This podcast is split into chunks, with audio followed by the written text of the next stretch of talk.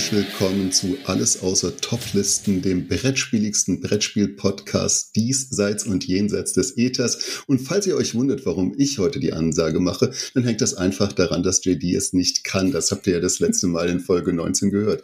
Jetzt aber ganz frisch in Folge zwanzig wieder das Traumduo zwischen dem Saarland und äh, Ostfriesland. Hallo J D. Hallo Olli. Ähm, ich gebe mir heute gut große Mühe, mich nicht zu versprechen. Ich spreche sehr affektiert heute. Ist das in Ordnung?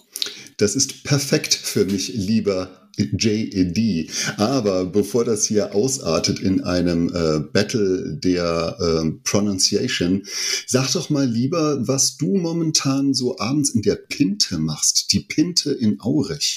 Äh, da habe ich alle zwei Wochen donnerstags meinen Spieleabend und ich habe äh, aktuelle Spiele und nicht so aktuelle Spiele, Klassiker dabei äh, und es sind immer so zwischen fünfzehn und fünfundzwanzig Leute da, die ja begeistert Spiele spielen und ich bin dann derjenige, der die ganzen Spiele erklärt und äh, den, die Spielen den Leuten näher bringt. Ja, und falls ihr noch mal Lust habt, in den nächsten Folgen auf euren Spieltreff hinzuweisen, den ihr mit viel Herzblut und Leidenschaft organisiert, dann schickt uns doch einfach eine Sprachnachricht oder redet äh, euch die Seele frei, schickt es uns auf jeden Fall, denn wir würden ganz gerne an dieser Stelle für euren Spieleabend oder für eure Spieleveranstaltung oder für eure Spiele einen Treff machen, denn wir wissen, wie viel Leidenschaft das braucht und wie viel Durchhaltevermögen das auch teilweise braucht und wie sehr man sich freut, wenn man selbst von einem Spieletreff nach Hause kommt und einfach eine gute Zeit hat. Also das wird euer Blog. Nutzt es und wir promoten euch so gut wir das denn eben können. Ja, aber genug des Schnickschnacks, J D. Wir haben heute einen ganz offiziellen Besuch. Und ich würde bitten, dass wir beide jetzt aufstehen. Und ich möchte auch bitten, dass ihr alle, sofern ihr die Möglichkeit dazu habt, jetzt kurz aufsteht. Denn zu den Klängen der Nationalhymne begrüßen wir den Herrn Minister des Brettspiels.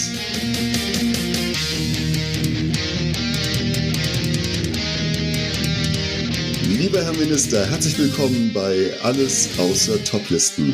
Schönen guten Abend. Vielen Dank für die Einladung und ich möchte mich zuallererst auch bedanken, dass ich hier sein darf, denn es ist mir natürlich eine Herzensangelegenheit, das Ministerium für Brettspielspaß auch in diesem Kreis ähm, zu darzustellen und einzuführen. Und ich möchte zuallererst auch äh, die Hörerinnen und Hörer da draußen an den Geräten begrüßen. Schönen guten Abend. Ja, Sie haben das Vertrauen der brettspielenden Wählerinnen und Wähler und wir haben natürlich äh, in dem Gesetz über den Umgang mit Gästen bei Brettspielrunden uns informiert, wie wir sie gebührend hier einführen können und unter Artikel zwei der Gastgeberpflichten Absatz eins steht, die Gastgeberinnen sind dazu verpflichtet, ihre Gäste herzlich zu empfangen und ihnen das Gefühl der Willkommenheit zu vermitteln. Ich hoffe, das ist uns gelungen. Bis hierhin gibt es keine Klagen von meiner Seite aus. Lieber Herr Minister, würden Sie bitte kurz umreißen, was Sie in Ihrem Ministerium ähm, tun und welche Ziele Sie sich gesetzt haben für die Brettspielgemeinschaft Deutschlands? Ja, in den letzten Jahren wurde das immer evidenter seitens der Bundesregierung, dass es absolut notwendig wird, das Kulturgut Brettspiel weiter zu fördern. Und ähm, dann hat sich irgendwann eine Kommission dazu entschieden, auch ein Brettspielministerium hervorzurufen.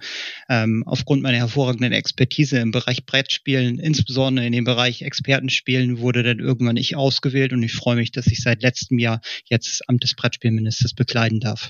Ja, und wir hoffen, dass noch viele, viele Jahre Ihrer äh, Führungsqualitäten in dieses Ministeramt mit einfliegen werden. Ich weiß nicht, wie lange ich das aushalten kann. Es tut mir leid.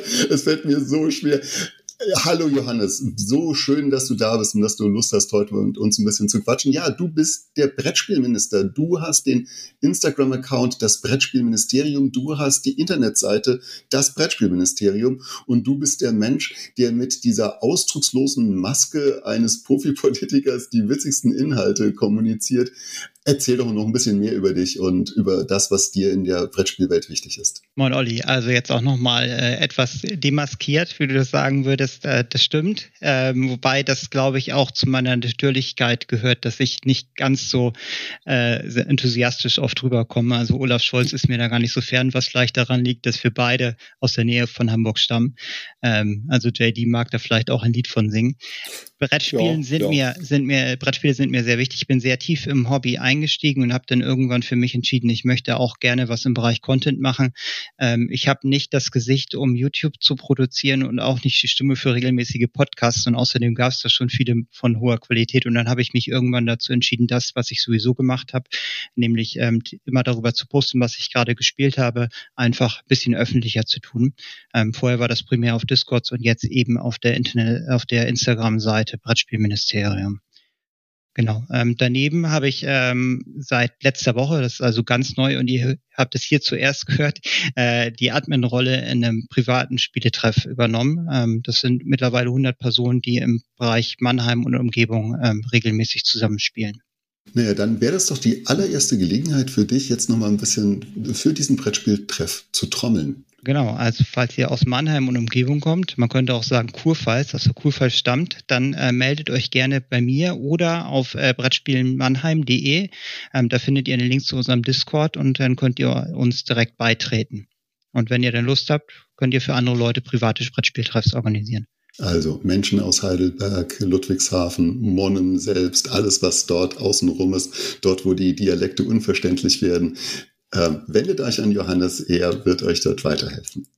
Ja, äh, ihr Lieben, ich weiß nicht, wie es euch ging, aber ich hatte ein ganz großartiges Brettspielwochenende, das natürlich gefüllt war von wahnsinnig vielen guten Spielen, aber noch von zwei wahnsinnig liebenswerten Menschen. Denn meine Frau, meine Tochter Lilly und ich, wir hatten Glück, dass uns Tanja und Carina besucht haben. Und jetzt werdet ihr euch fragen, Tanja und Carina, die habe ich ja schon mal gehört, das waren Playtension dreiundsiebzig und Boxkaninchen. Tanja und Carina heißen sie im richtigen Leben. Und ich habe heute Muskelkater. Ich habe Muskelkater vor Lachen, denn wir haben achtundvierzig Stunden im Prinzip uns auf der Pelle gesessen, haben gespielt, gequatscht, gegessen. Und ich hatte die aller, allerbeste Zeit. Und auf diesem Weg an euch beiden Lieben nochmal herzliche Grüße und danke, dass ihr den Weg aus Köln gemacht habt. Und es wäre schön, euch bei Gelegenheit wieder im Podcast begrüßen zu dürfen. Um, bevor ich erzähle, was wir zusammen gespielt haben, J D, äh, leg doch mal los, was dir in letzter Zeit so über den Weg gelaufen ist, wo du sagst, oh ja, da quatschen wir drüber in Auseller Menge. Tatsächlich gar nicht ganz so viel. Ich habe gestern wieder Terraforming Mars gespielt und davor war ich zweieinhalb Wochen krank. Ich habe tatsächlich richtig flach gelegen mit allem, was dazu gehört. vierzig Fieber und so, und äh, davon musste ich mich erstmal erholen.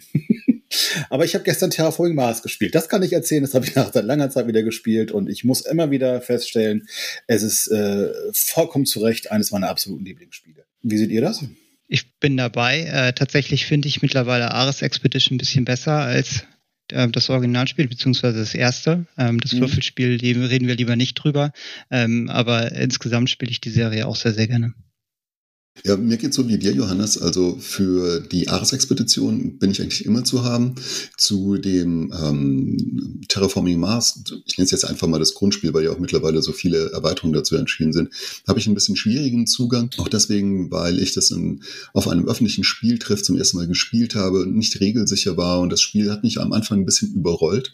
Und dann hatte ich echt Probleme, Leute zu finden, die das mit mir spielen wollten. Und irgendwann habe ich aber gemerkt, wow, Ares Expedition, das läuft richtig gut, das macht mir Spaß, das spielen wir auch sehr gerne zu zweit. Terraforming Mars zu zweit, hatte ich gar keine Erfahrung gemacht. Ja, und deswegen bin ich bei dir. Ich schwenke ganz gerne auf die Ares Expedition um. Johannes, bei dir, was hast du so gespielt? Äh, tatsächlich, in Vorbereitung auf die Folge habe ich mal nachgezählt, was dieses Jahr so auf den Tisch kam, und ich komme tatsächlich schon auf zweiundvierzig Partien rein äh, vor Ort, und das ähm, B G A kommt dann nochmal einiges dazu. Also bei uns wird immer relativ viel gespielt. Mhm. Ähm, ich würde tatsächlich gleich zwei Spiele rausgreifen, die ich besonders gut finde und die wir jetzt auch in den letzten Wochen mehrfach gespielt haben. Das eine wäre Pax Pamir und das andere Federation. Beide, beide richtig gut. Wenn ich jetzt sagen würde, was mir mehr Spaß machen würde, würde ich wahrscheinlich sogar sagen, ich setze mich mit dir an die Tischdecke und spiele Pax Pamir. Das ist, das ist schon ein total abstraktes, cooles Spielerlebnis.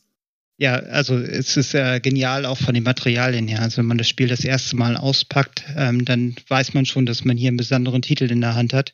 Ähm, denn das äh, Spielbrett, das hast du ja gerade schon gesagt, ist ja tatsächlich eine Decke und dann nimmt man die kleinen Marker raus, ähm, die aus Resin gefertigt sind, die sich aber fast ein bisschen wie Ton anfühlen. Und also da weiß man schon, hier hat man irgendwie ein besonderes Spiel in der Hand. Ich bin mir auch gar nicht sicher, wie gut ich das Spiel tatsächlich mechanisch finde, also ähm, weil ich einfach sehr konfrontative Spiele gar nicht so sehr mag.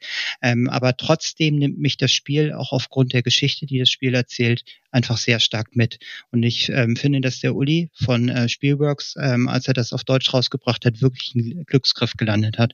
Also klar konnte man sagen, Coldwell, der ja auch äh, Root äh, verantwortet hat, der ist nun mal ein Garant für gute Spiele, aber das ist tatsächlich in seiner Einzigartigkeit nochmal ganz besonders. Für diejenigen, die das Spiel gar nicht kennen, ähm, wir haben hier ein storygetriebenes Spiel. Ähm, das spielt also ähm, nach dem Zusammenbruch des Durrani-Reiches im neunzehnten Jahrhundert in ähm, Afghanistan. Und was man vielleicht nicht so auf dem Schirm hat, auch da gab es schon große Interessenskonflikte seitens anderer Mächte, die also quasi hier ähm, Stellvertreterkonflikte ausgetragen haben. Und in dem Fall waren das Russland und Großbritannien, die einfach äh, die Vorherrschaft über Vorderasien haben, äh, über Zentralasien haben wollte. Entschuldigung. Genau. Und ähm, das Ganze wird jetzt spielerisch umgesetzt. Die Spieler sind selber Stammesoberhäupte und versuchen jetzt mit ähm, mit den großen beiden Parteien Bündnisse einzugehen, um dann Stabilität in das Land zu bringen und auch selber ihren eigenen Stamm nach vorne zu bringen. Ja, was sich jetzt auf den ersten Blick vielleicht so ein bisschen anhört wie so ein Wargame, würde ich sagen, ist aber überhaupt gar nicht. Natürlich, man hat diesen diesen historischen, konfliktträchtigen Hintergrund und man verkörpert auch die, die Kolonialmächte Großbritannien, sagtest du gerade, ne, und Russland und gleichzeitig auch die, die Stamm, Stammesfürsten Afghanistans.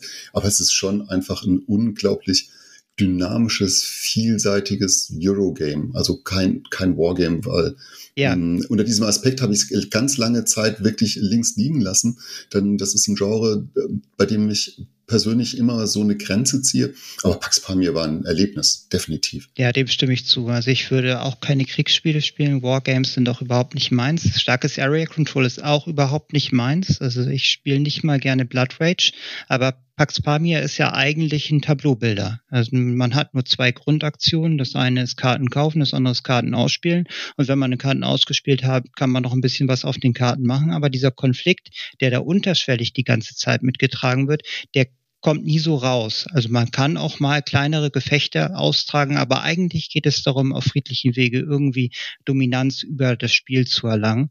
Und was auch ganz toll gemacht ist, ist, dass hier die Geschichte wirklich sehr stark mit reingetragen wurde. Also alle so Flavortexte basieren dann tatsächlich auf real existierenden Personen oder Personen, die dann zu dem Zeitpunkt gelebt haben. Und man geht diese Bündnisse ein und versucht dann eben einer der Fraktionen auch zur Dominanz zu verhelfen, indem man eben seinen Stamm entsprechend aufstellt.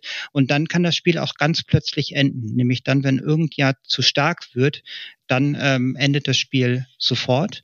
Oder man sagt, hier gibt es eine besondere Stärke, das ist natürlich sehr verkürzt dargestellt, dann bricht das ganze System wieder zusammen, um auch darzustellen, dass wir hier einen sehr sensiblen Bereich haben zu dem Zeitpunkt. Also es ist wirklich ähm, ganz besonder, es ist ein ganz besonderes Spiel, das kann man auf jeden Fall sagen. Ja, ich habe vielleicht den größten möglichen thematischen Gegensatz gespielt jetzt an diesem Wochenende. Und zwar habe ich Minigolfbahnen gebaut. Wir haben Minigolf-Designer gespielt und äh, zwischendurch dachte ich, dass es vielleicht fast zu einem Wargame kommen würde, denn ähm, es ist ein Plättchenlegespiel, bei dem du halt eben deine neue Lochanlage baust. Im besten Fall äh, beginnst du bei Bahn eins und führst das Ganze in einem Rundlauf wieder zurück an dein Kassenhäuschen. Und ähm, jede Bahn sollte aus einem Abschlag und einem Zielloch bestehen, wie man das halt so kennt, wenn man schon mal Minigolf gespielt hat. Aber da diese Plättchen ganz zufällig auftauchen, sind sie auch unterschiedlich wertig. Denn wenn du eben keinen Abschlag findest und du wartest darauf und die anderen kommen ihrer Priorität vor dir an die Reihe und schnappen dir das schon wieder weg. Da wurden schon manchmal kleine Flüche ausgestoßen, aber nur bei den drei Frauen, die das mitgespielt haben. Ich war natürlich ganz entspannt, habe an meiner tollen Minigolfanlage äh, gebaut und hatte also richtig Platz. Äh, richtig Spaß. Das ist so ein ganz tolles Plättchenlegespiel, ähm, das ich euch wirklich nur ans Herz legen kann. Der Minigolf-Designer. Ja, Habt ihr schon Kontakt gehabt mit diesem Spiel? Ich habe es auf Instagram bei dir gesehen oder bei Andrea, glaube ich.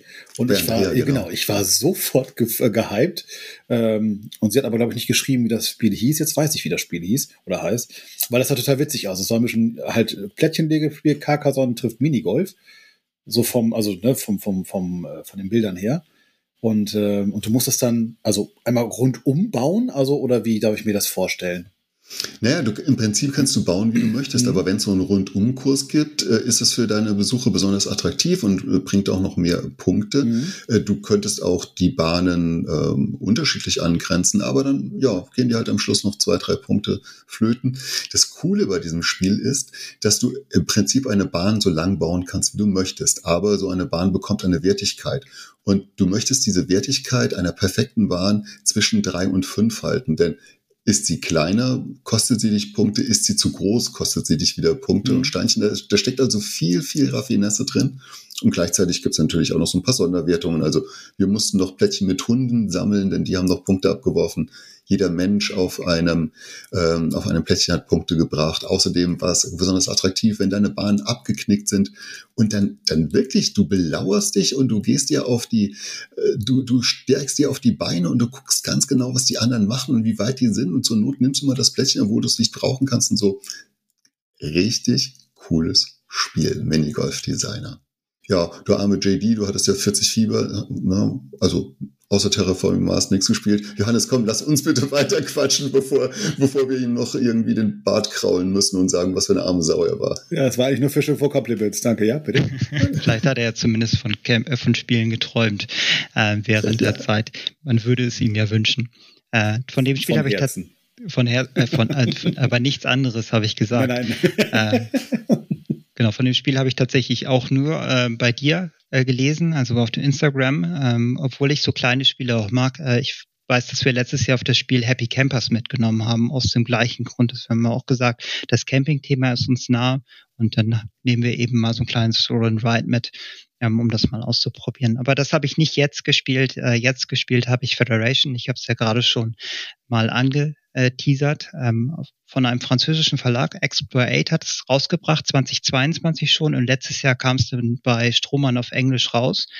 Ähm, Federation ist eigentlich nur, in Anführungsstrichen, ein Worker Placer, das heißt, man setzt seine Abgesandten, die man hier hat, äh, auf Worker Placement Felder und macht dann das, was man auf den verschiedenen Planeten machen kann. Also man hörte schon, das hat ein Fantasy Settings, wir spielen im Jahr zweitausendvierundzwanzig, ähm, aber dieser Worker Placer hat einen ganz tollen Kniff. Und das ist in dem Fall, dass diese Plättchen immer zweiseitig sind. Und einmal dienen sie dann als Abstimmungsplättchen für bestimmte Dinge, die im Senat passieren. Ähm Und gleichzeitig kann man damit steuern, welche Projekte am Ende des Spiels umgesetzt werden und wofür es dann am Ende des Spiels ähm, Siegpunkte gibt. Und das macht das Spiel ähm, auch thematisch ganz toll. Ich mag das. Ähm, ich habe aber auch schon gegenteilige Stimmen gehört. Ähm, es macht es aber auch unglaublich taktisch. Also es zieht nochmal eine weitere Ebene in diesen Worker Placer rein, ähm, die man sonst bei Worker Placement vielleicht nicht oberflächlich hat. Ich kann noch noch ein ganz bisschen mehr zur Thematik sagen. Ich hatte gerade gesagt, Fantasy-Setting. Ähm, und ähm, das ist natürlich was, was mich als Brettspielministerium an, auch anspricht. Das hat nämlich auch eine politische Dimension, denn das Jahr zweitausendvierundzwanzig, hatte ich gerade schon gesagt, ähm, die Menschheit hat endlich die Frage geklärt, ob es außerirdisches Leben gibt. Es gibt es. Ähm, und wir wollen jetzt uns einer dieser Föderationen anschließen. Deswegen senden wir überhaupt unsere Worker dahin. Die sind dann die Abgesandten.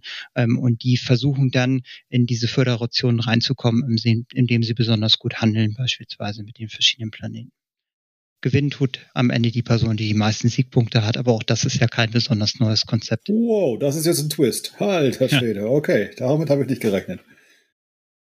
Federation ist richtig schön bunt, ist richtig schön comichaft, so im Stil. Und ich durfte es bereits mehrfach in Vollbesetzung spielen und es ist richtig spannend. Durch die Verteilung, in, ich nenne es jetzt mal in diesem galaktischen Konzil, macht es für dich einen Unterschied, wo du deinen Worker einsetzt. Denn du möchtest am Ende einer Runde noch eine Punktewertung für dich abgreifen. Und dann ist es wirklich von Bedeutung, setzt du links oder rechts ein, um diese Aktion auszuführen. Und du bist auf ganz vielen Ebenen gefordert. Also nicht nur das Worker Placement, sondern gleichzeitig auch diese äh, Majority Control, die du nie aus dem Auge lassen sollst. Und gleichzeitig solltest du auch noch dich um deine Raumschiffe kümmern, dass du die entsendest und dir noch zusätzliche Punktewertungen organisierst. Da steckt so viel drin. Und zu viert war das immer ein, äh, ein, ein ganz besonderes Erlebnis, bei dem wir uns da wirklich auch nichts geschenkt haben. Ähm, Johannes, hast du schon zu zweit gespielt? Wie sind da die Erfahrungen? Ja, dabei? Tatsächlich, ich habe zu zweit, zu dritt und zu viert schon gespielt. Ich habe auch jetzt so einige Partien hinter mir und ich würde sagen, ähm, zu viert ist der beste Player-Count. Ähm, die haben eine Mechanik eingeführt, die es auch ermöglicht, zu zweit zu spielen. Da werden dann zufallsgesteuert einfach Planeten zugedeckt, also Worker-Placement-Felder. Ähm, aber ich finde, so richtig die Stärken spielt es erst zu viert aus, weil man dann in diese politische Dimension reinkommt und im Senat entsprechend abstimmen muss und so weiter und so fort. Also das wäre auch meine Empfehlung. Wenn man es ausprobieren möchte, dann unbedingt mal zu viert. Ähm, und dann macht es auch richtig viel Spaß. Genau, ist nicht so super einfach von den Regeln, weil man eben viel beachten muss, äh, viele Symbole, die man sich aneignen muss. Aber wer sich einen Eindruck machen möchte, kann das übrigens auch auf der Boardgame Arena. Dort ist es auch seit einer gewissen Zeit, glaube ich, jetzt spielen. Ja, genau. Das ist im Moment im Alpha-Status, aber ähm, aus meiner Sicht fehlerfrei und die Übersetzung, an der ich auch mitgearbeitet habe, ähm, funktioniert auch also sehr gut. Ich finde, das ist gut spielbar. Ja, das Ministerium hat überall seine Finger drin. Ja, Johannes, jetzt kommen wir ganz kurz nochmal äh, zurück zu dem Persi. In Ihrer Rolle, Herr Minister, wollten Sie ja auch die Themen dieser Folge bestimmen.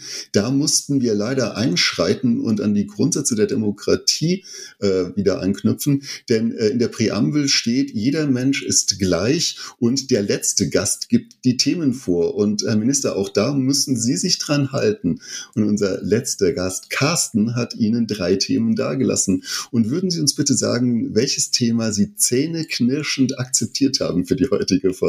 Ja, also nur unter Protest, das möchte ich auch nochmal festhalten, aber ich habe mich dann für den Städtetrip entschieden.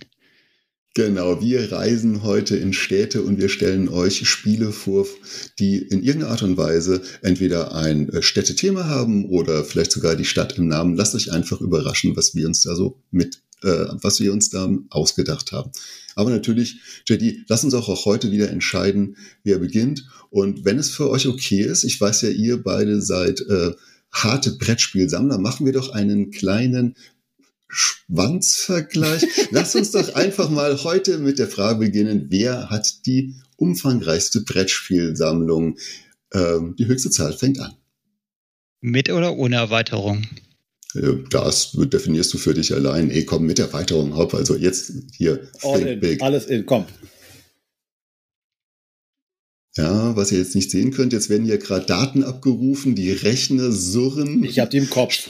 Fürs Protokoll. Wenn das so wenige sind, dann fang du doch mal an. Sieben. Ich habe sieben Spiele. Nein, äh, eintausendfünfhundertzwölf.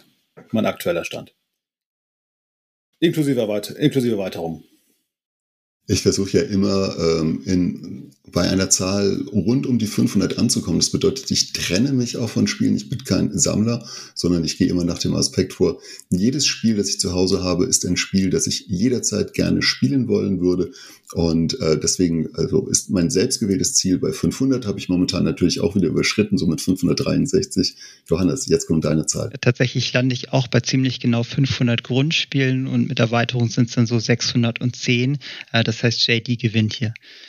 Alles klar, J D, dann wirst du uns als Erster mit auf die Reise nehmen.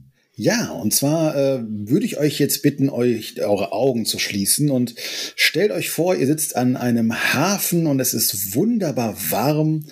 Euch kommt der Geruch von Tabak in die Nase und ihr habt jeder ein Kaltgetränk eurer Wahl in der Hand und es ist buntes Treiben in Santiago de Cuba. Ja, das war's schon mit der äh, Fantasiereise. ähm... Ich stelle euch heute Santiago. Als wäre ich da gewesen. Guck, oder? Dankeschön. Das war. Äh, ich bewerbe mich übrigens hiermit als Außenminister. Also falls da noch irgendwie Plätze vakant sind, äh, das ist meine Bewerbung quasi gewesen. Ich entführe euch heute nach Santiago de Cuba. Ähm, das ist ein Worker-Placement-Spiel aus dem Jahre zweitausendelf und ähm, Eggert-Spiele schafft es immer wieder, finde ich, so ein stimmiges Bild, also so ein stimmiges Spielbrett einfach zu zeichnen. Also es hat Eggert Spiel nicht selber gezeichnet, sondern ich muss mal gerade mal gucken, wo die Illustrationen herkommen. Das weiß ich nämlich gerade nicht. Ähm, ich gucke gleich mal nach. Ich reiche die Information gleich nach. Aber du baust dieses Brett auf und du hast da dieses Bild von diesem kubanischen Hafen und äh, mit diesen ganzen hübschen äh, Häusern drumherum und äh, fernab von politischer äh, äh, Färbung und so weiter, das la, la, klinken wir mal aus, ähm, macht es einfach schon Spaß. Es hat einen unfassbar hohen Aufforderungscharakter, allein schon, weil es auf dem Tisch liegt und einfach so schön aussieht. So, und du hast sofort eine Stimmung. So, und dann ähm, hast du ein Auto und mit dem Auto fährst du immer von Haus zu Haus und darfst dann die Funktion jeweils nutzen. Ähm, wenn du im, äh, dann gibt es auch einen Hafen, da kannst du mit dem Auto auch landen und da ist es so, dass du dann die Würfel würfelst und dann werden, ähm, wird so die sogenannte Lieferrunde ausgelöst und da gibt es nochmal Siegpunkte für. Ähm, und wenn man das gemacht hat, dann darf man auch die Gebäude nutzen und man darf aber nicht die Gebäude nutzen, wo schon immer drin steht, das sei denn, man hat ein bestimmtes Gebäude und so weiter und so fort. Also ist vom, vom, vom Prinzip her ein ganz, ganz klassischer Worker-Placer, beziehungsweise mit einigen, ähm, mit einigen Zusatzoptionen. Äh, aber es ist unfassbar eingängig und eben super atmosphärisch. Äh, mein Herz schlägt für Santiago de Cuba. Von Michael Rienig bei Eggert Spiele erschien zweitausendelf. Zwei bis vier Spieler können die Reise nach Santiago de Cuba auf sich nehmen, beziehungsweise durch Santiago de Cuba reisen. Und man sollte mit einer guten Stunde rechnen, wenn man diese Reise auf sich nehmen möchte. Ja, im B T G-Ranking ist es auf Platz eintausenddreihundertsiebzehn, habe ich jetzt gerade nachgeguckt, und hat einen Wert, einen Wert von sechs Komma neun. Und das ist doch das Spiel mit der extrem teuren, vergriffenen Erweiterung. Ja. Das Grundspiel kriegt man wohl immer noch ganz günstig, genau. Aber die Erweiterung, die ist sehr selten und da zahlt man auch einen ganz schönen Euro dafür. Ja, also das, das letzte, was ich gesehen habe, war hundertdreißig Euro nur für die Erweiterung auf ja, äh, so eBay krass. Kleinanzeigen. Ja. Die habe ich allerdings nicht. Also wer sie günstig vergessen, alles aus der Toplisten at äh, j d punkt com oder so. Das war ja. Überschrift Geschenk an dich. Ja, genau. Herr Außenminister. Spende, ja, oh, vielen Spende. Dank, vielen Dank, vielen Dank, vielen Dank. Vielen Dank. Ähm, muss ich dir deklarieren? Ja, als Spende, ne? Verdammt, ja, ja, ich okay. fürchte, da kriegen wir Probleme. Das darfst ah, du dann nicht gut. annehmen. Nein, okay. Darf Olli die annehmen und mir die geben? Ich frage für einen Freund. Gut, aber nur wenn das einen schwarzen Koffer vorbeibringt. Ja. Wie denn sonst? Was ist denn eure Erfahrung mit Santiago de Cuba? Habt ihr schon mal gespielt? Ich habe es gespielt mit Julia, die uns das Spiel damals äh, beigebracht hat. Ähm, ich hatte eine richtig gute Zeit damit. Ich erinnere mich auch, dass ich noch meine eigene Plantage bestückt habe mit verschiedenen Rohstoffen. Also da auch nochmal so ein Wirtschaftsaspekt mit drin war. Und auch wenn ich jetzt keine Detailerinnerungen mehr dabei habe, wusste ich damals ganz genau, wow, ja, will ich haben. Und auch deswegen habe ich mir die Sache gemerkt mit äh, der extrem teuren Erweiterung. Denn Julia hat ziemlich viel ähm, Energie reingesetzt, die Erweiterung zu bekommen, hat sie dann auch gekriegt. Ja, äh, es ist einer dieser Titel, bei denen ich sagen würde, so eine gute positive Grunderinnerung würde ich absolut gerne wieder mit einsteigen. Ähm, Eurogame mit so einem Wirtschaftsaspekt und so schön bunt ist immer etwas, das mich kriegt. Genau, Wirtschaftsaspekt, das habe ich gar nicht mehr erzählt, das, das stimmt, du gehst von Tür zu Tür, also du kannst dann bei verschiedenen Leuten, bei Miguel kriegst du dann, glaube ich, Holz, bei Gonzo kriegst du Tabak, bei, also ne, das sind dann auch dann spanische Namen oder kubanische Namen vielmehr. Und äh, die, die tauschst du dann wiederum ähm, äh, gegen Siegpunkte ein und das Ganze machst du dann eben siebenmal, also wer siebenmal im Hafen war und siebenmal die Wertung ausgelöst hat, dann ist das Spiel vorbei. Und das dauert ungefähr eine Stunde bei Vollbesetzung. Und das ist auch realistisch. Das zeigt auch so ein bisschen, dass man vielleicht nicht immer zu stark auf die, auf die B G G-Ratings gucken sollte, denn dieses Spiel ist mit nur sechs Komma neun bewertet, in Anführungsstrichen. Mm, genau. Und ähm, da nehmen ja dann viele schon Abstand von, weil unter sieben kann ja nicht sein, aber wir haben ja anscheinend doch einen sehr guten Titel. Ähm, ich habe es noch nicht gespielt, muss ich gestehen, äh, obwohl ich Worker Placement tatsächlich liebe. Aber ähm, für unseren Haushalt hier ähm, ist es, glaube ich, nicht komplex genug. Wir sind tatsächlich mehr im, im, im fortgeschrittenen Kenner- und Expertenspielbereich unterwegs. Ja, das ist tatsächlich, ich würde fast schon sagen, gehobenes Familienspiel. Unteres Kennerniveau, oberes Familien. Vielleicht mit den Kindern dann demnächst, wenn die die Erweiterung zu Weihnachten bekommen. Genau. Also Johannes, weil du gerade eben auf die Glaubwürdigkeit äh, von B G G-Ratings hingewiesen hast, das Weight bei B G G ist mit drei Komma sechsundzwanzig eingetragen. Also das habe ich so auch nicht in Erinnerung, sondern ich würde eben auch sagen, unteres Kennerspiel, gehobenes Familienspiel. Wir, das wundert mich. Haben wir die gleiche Version offen? Denn ich bin bei zwei Komma fünfzehn bei mir. Be- meinst du Kuba? Weil Kuba ist der große Bruder davon. Nee, ist Santiago. Ach so, dann entschuldigt, ich habe den großen Bruder gespielt und dachte mir auch, dass ich gleich äh, J D dich noch anschnauzen werde, weil du dich an die Vorgabe des Ministeriums nicht gehalten hast. Aber wenn du sagst Santiago de Cuba, dann vergesst, was ich alles gesagt habe. Ich habe über Kuba gesprochen, den großen Bruder. Und ich hatte mich schon ja. gewundert, welche Plantage du meinst, aber vielleicht ist das ja eine Erweiterung. Ich dachte, ich das ja, okay, der geht voll auf mich. Okay. Johannes, schnell, rette die Show, du bist dran. Nee, nee, mehr betretenes äh, äh, Schweigen, mehr betretenes Schweigen. Das, das muss er auch mal aushalten. Ja, was viele nicht wissen, Santiago ist ja die zweitgrößte Stadt in Kuba und deswegen passte das alles sehr gut thematisch. Ich habe mir tatsächlich ein bisschen einen abgebrochen mit den Städten und lange überlegt, was ich dann gerne vorstellen möchte und bin dann irgendwann zu dem Punkt gekommen, dass ich doch aus der T-Reihe gerne was dabei hätte, also Luciano und Taschini und Teotihuacan. Ich hoffe, ich habe es jetzt korrekt ausgesprochen, schien mir dann zu naheliegend zu sein und habe deswegen einfach Tiletum genommen, ähm, was deshalb natürlich in die äh, hier in die ähm, Reihe passt, äh, da wir schon ein, einen Städtenamen, zwar einen mittelalterlichen Städtenamen, aber einen Städtenamen im Titel haben. Ähm, der Titel ist von zweitausendzweiundzwanzig und ist ein bisschen unter dem Radar gelaufen, hatte ich das Gefühl.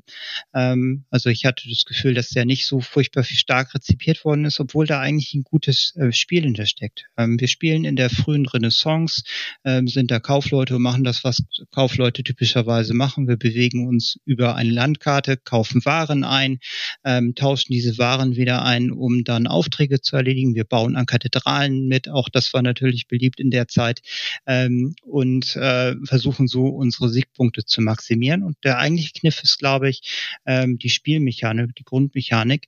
Ähm, es wird beschrieben als Dice-Management, für mich ist es aber tatsächlich mehr Action-Selection, denn man würfelt einmal die Würfel, das ist also kein Würfelspiel, obwohl es Würfel hat, ähm, und die werden dann auf einem Aktionsrad ausgeteilt. Und diese Würfel haben jetzt zwei Funktionen.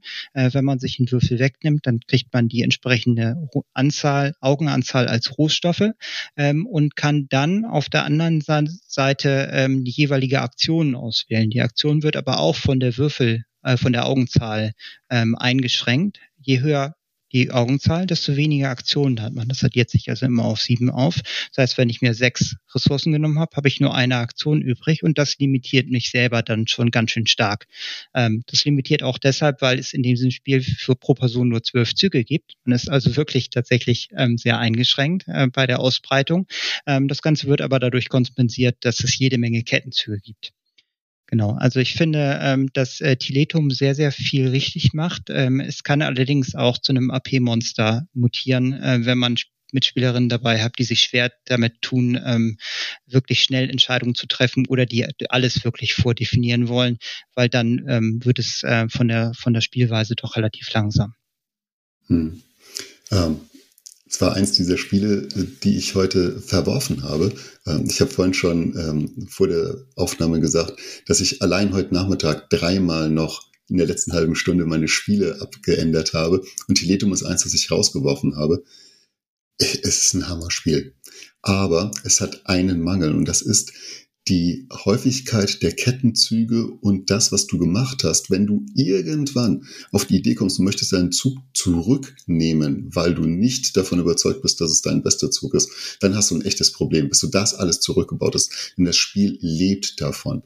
Und dieser, ähm, diese Mechanik mit dem Aktionsrad und den sich gegenseitig bedingenden Mengen an Ressourcen und Mengen an Aktionen, finde ich einfach klasse. Finde ich einfach mega, mega gut.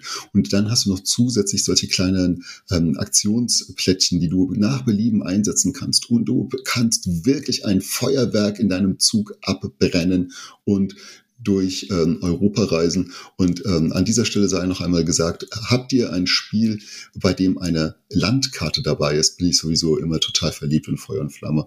Und Tiletum ist für mich ein ganz großartiges Spiel. Also mega.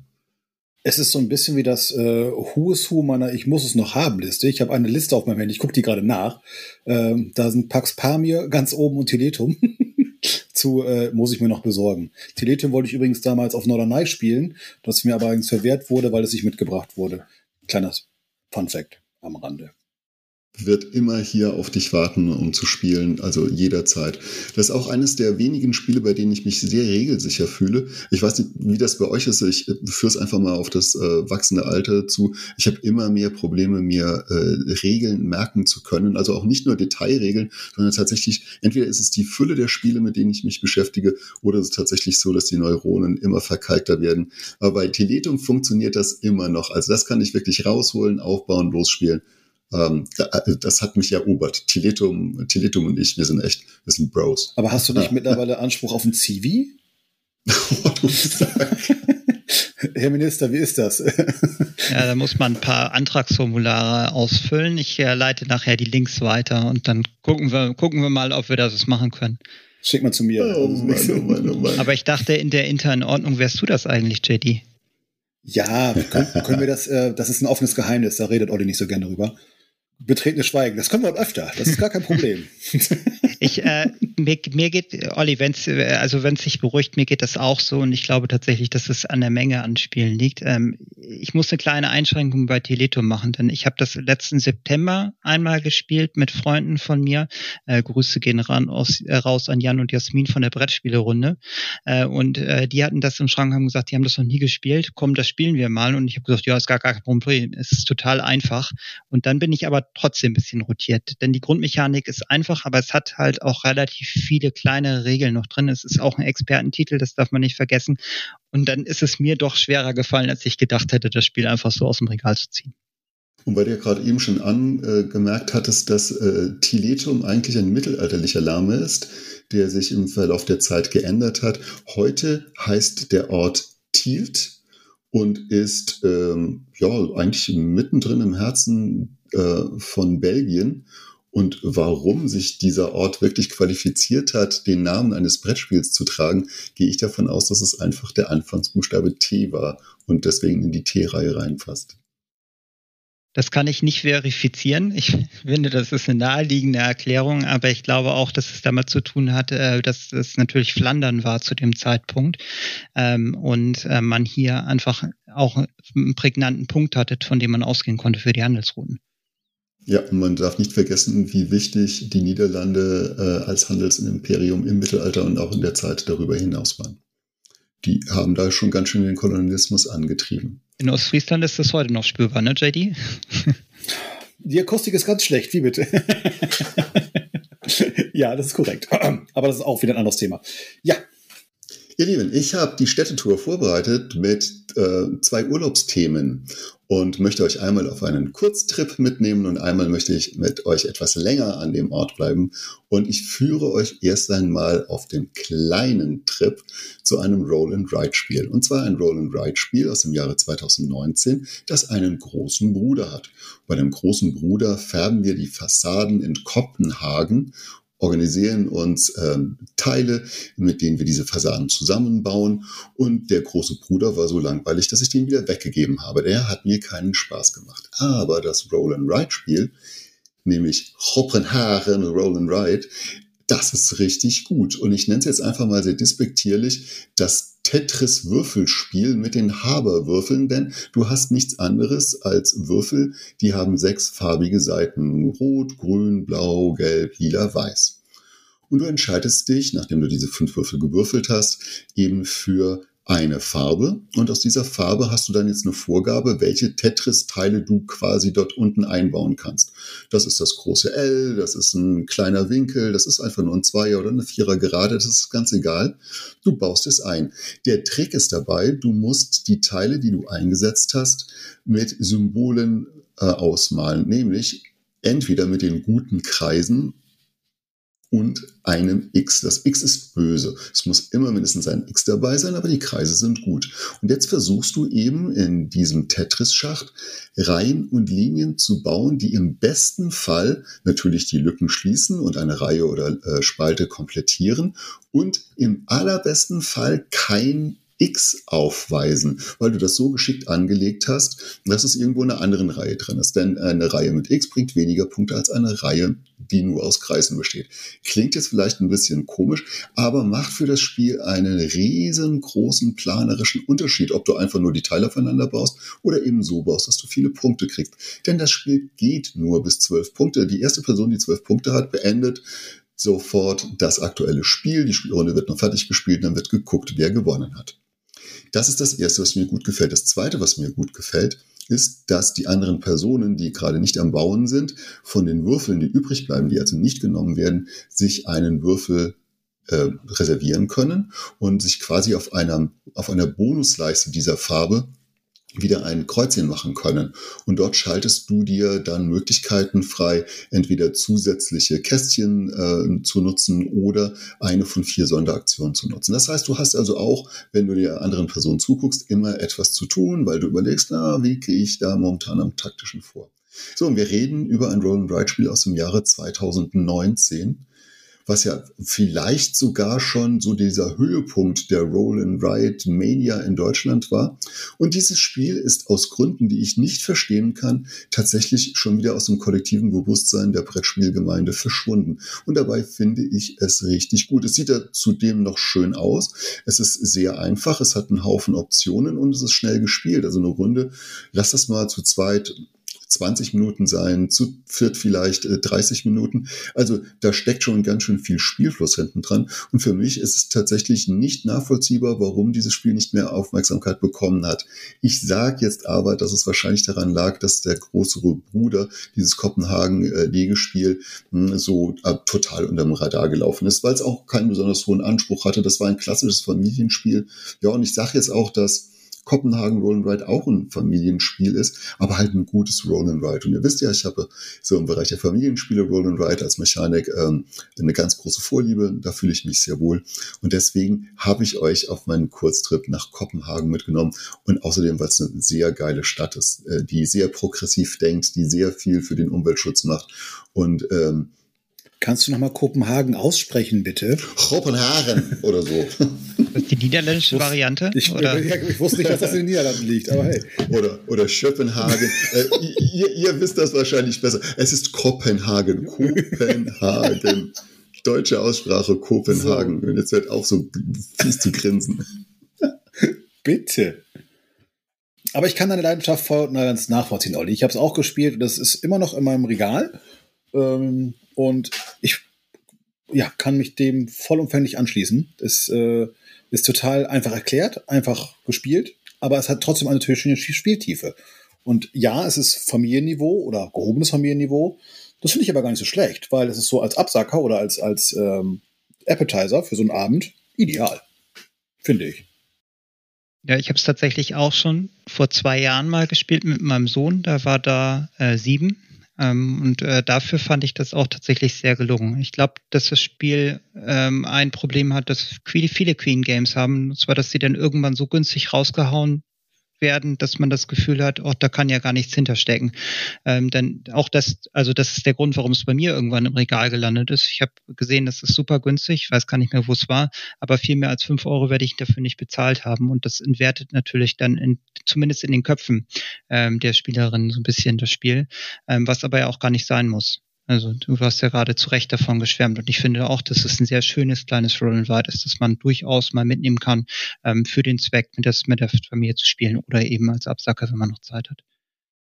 Ja, und wenn ich äh, jetzt nochmal darauf hinweise, dass die beiden Autoren, die hinter dem Spiel sind, Asger Harding-Granerud sind und äh, Daniel Skjold-Pedersen, dann äh, wisst ihr wahrscheinlich jetzt alle, die zuhören, dass das die Leute sind, die Heat gemacht haben. Und das ist ja wohl der Nein. Titel, der zweitausendzweiundzwanzig, zweitausenddreiundzwanzig ganz viel Aufmerksamkeit auf sich gezogen hat als Rennspiel.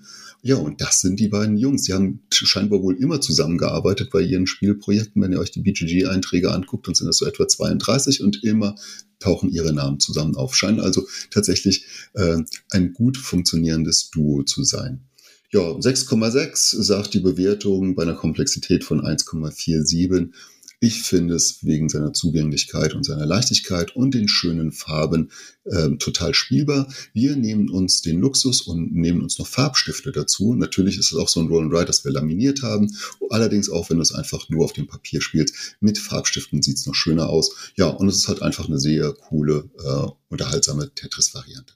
Und das war mein erstes Spiel für den Kurzurlaub.